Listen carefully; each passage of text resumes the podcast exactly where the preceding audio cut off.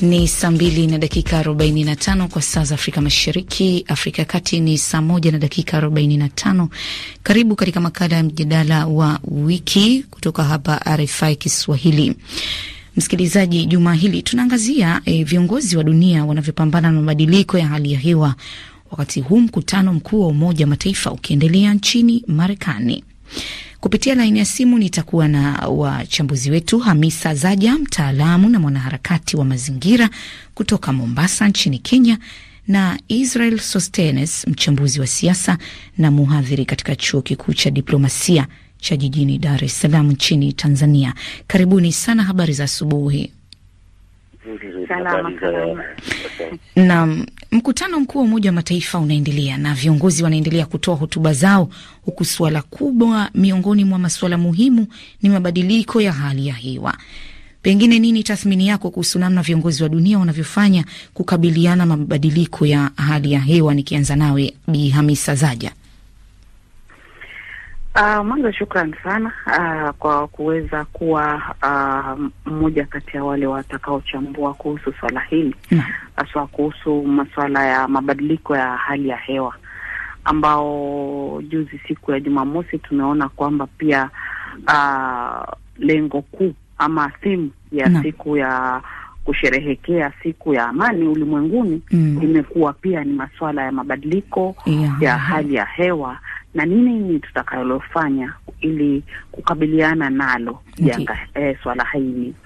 Uh, kwa hivyo viongozi pale Marekani wanajaribu kuchambua na kutathmini yale mabadiliko ambayo yametokea katika uh, um, uwepo wa dunia na pia sehemu za nchi mbalimbali, kwa sababu tumeona kwamba mabadiliko ya hali ya hewa yame kuna athari ambazo zimekuja ambazo watu walikuwa hawakujitayarisha nazo.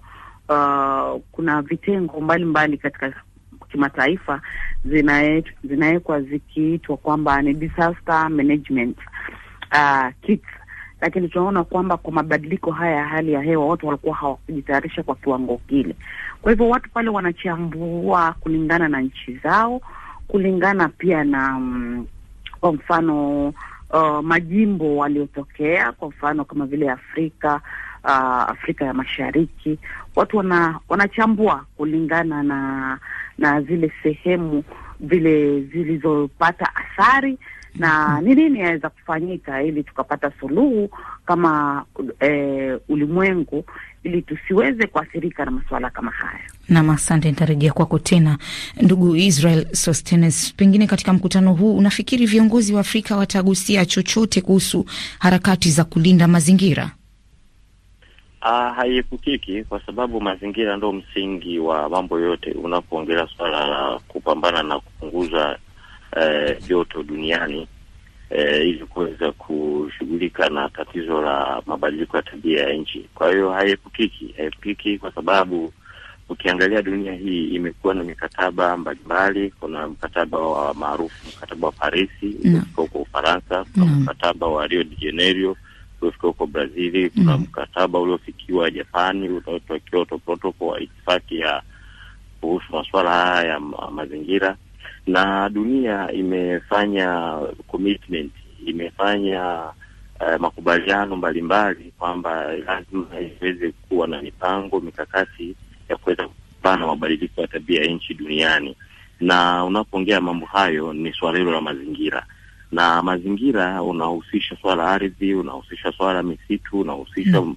masuala ya vyanzo mbalimbali vya nishati vyanzo vya nishati ambayo inatakiwa itumike kwa kawaida, kwa maana majumbani, na ambayo inatumikwa na serikali na mashirika, kwa maana viwanda.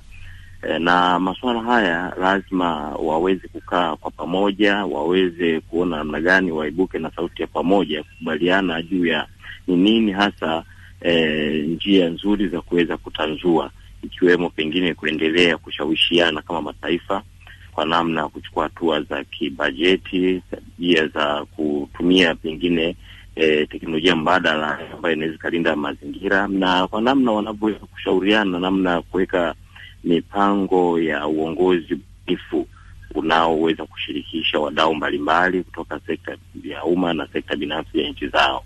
Kwa hiyo mm. kuna mambo mengi, ni suala ambalo limezua sintofahamu miongoni mwa mataifa maskini na mataifa tajiri, kwa maana mataifa yenye viwanda ambao ndo uh, matajiri na mataifa maskini ambayo wanaweza kahisi kwamba kwa sehemu kubwa wao mchango wao ni mdogo katika mabadiliko ya tabia ya nchi, kwa maana ongezeko la joto duniani ambalo ukiangalia kwa sehemu kubwa imekuwa ikihusianishwa na mazungumzo mbalimbali ambayo yanaendelea duniani ikiwemo mm. masuala ya matumizi ya nyuklia, ikiwemo masuala ya maporomoko mbalimbali katika maeneo ya dunia, kwa maana ya ardhi, ikiwemo masuala haya ya ya athari zinazotokana na pengine kama sisi Tanzania na ukanda wa Afrika Mashariki tumekuwa tukishuhudia pengine takwimu zikionyesha milima yenye theluji ya Mm. asili imekuwa ikipukutika ikiyeyuka, kwa maana mlima Kilimanjaro mm. tumekuwa tunashuhudia mabadiliko ya tabia, kwa maana athari zake, misimu ya mvua kubadilika badilika, kutotabirika kama ilivyokuwa huko huko nyuma,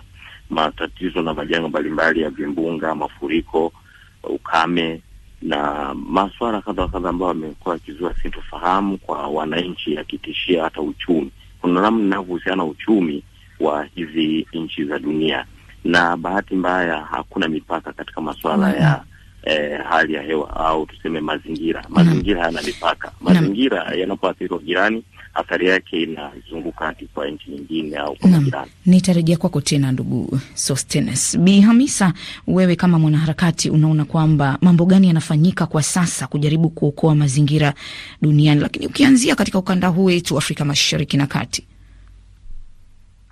Tumeona haswa tunafanya maandamano ya kuhamasisha. Naona kama tumekuwa na maandamano ah, tumekuwa na maandamano Kenya, tumekuwa na maandamano Tanzania, tumekuwa na maandamano Uganda.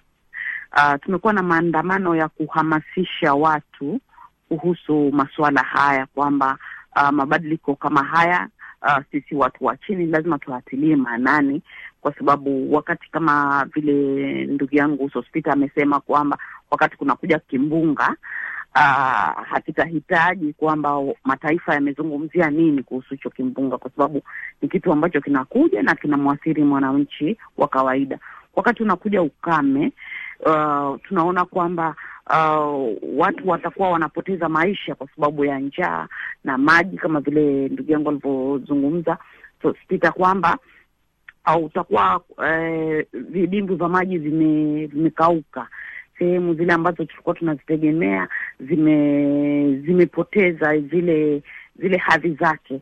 Uh, misitu ime imekatwa sana kiasi cha kwamba sasa ni wajibu wa kusema kwamba kama sisi hapa Kenya tunaona kwamba kuna kuna mpango wa kuondoa watu uh, kwenye msitu Mau ambao watu waze, waze, waende wakapande miti na kumekuwa na mahamasisho tofauti tofauti na makongamano tofauti tofauti yakiweza kuhamasisha watu wa kawaida, watu wa chini, kwa sababu hata saa hizi viongozi wakiwa wanazungumza kuhusu uh, masuala ya ulimwengu pale, na kwamba hili swala litakuwa ni moja wao lile ambalo litazungumziwa hususan swala la mabadiliko ya, ya hali ya, ya anga Hmm.